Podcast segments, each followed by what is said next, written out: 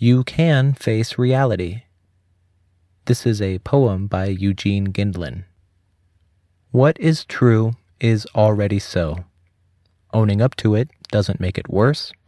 Not being open about it doesn't make it go away.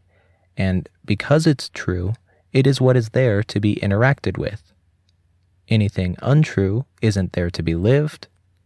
People can stand what is true, for they are already enduring it.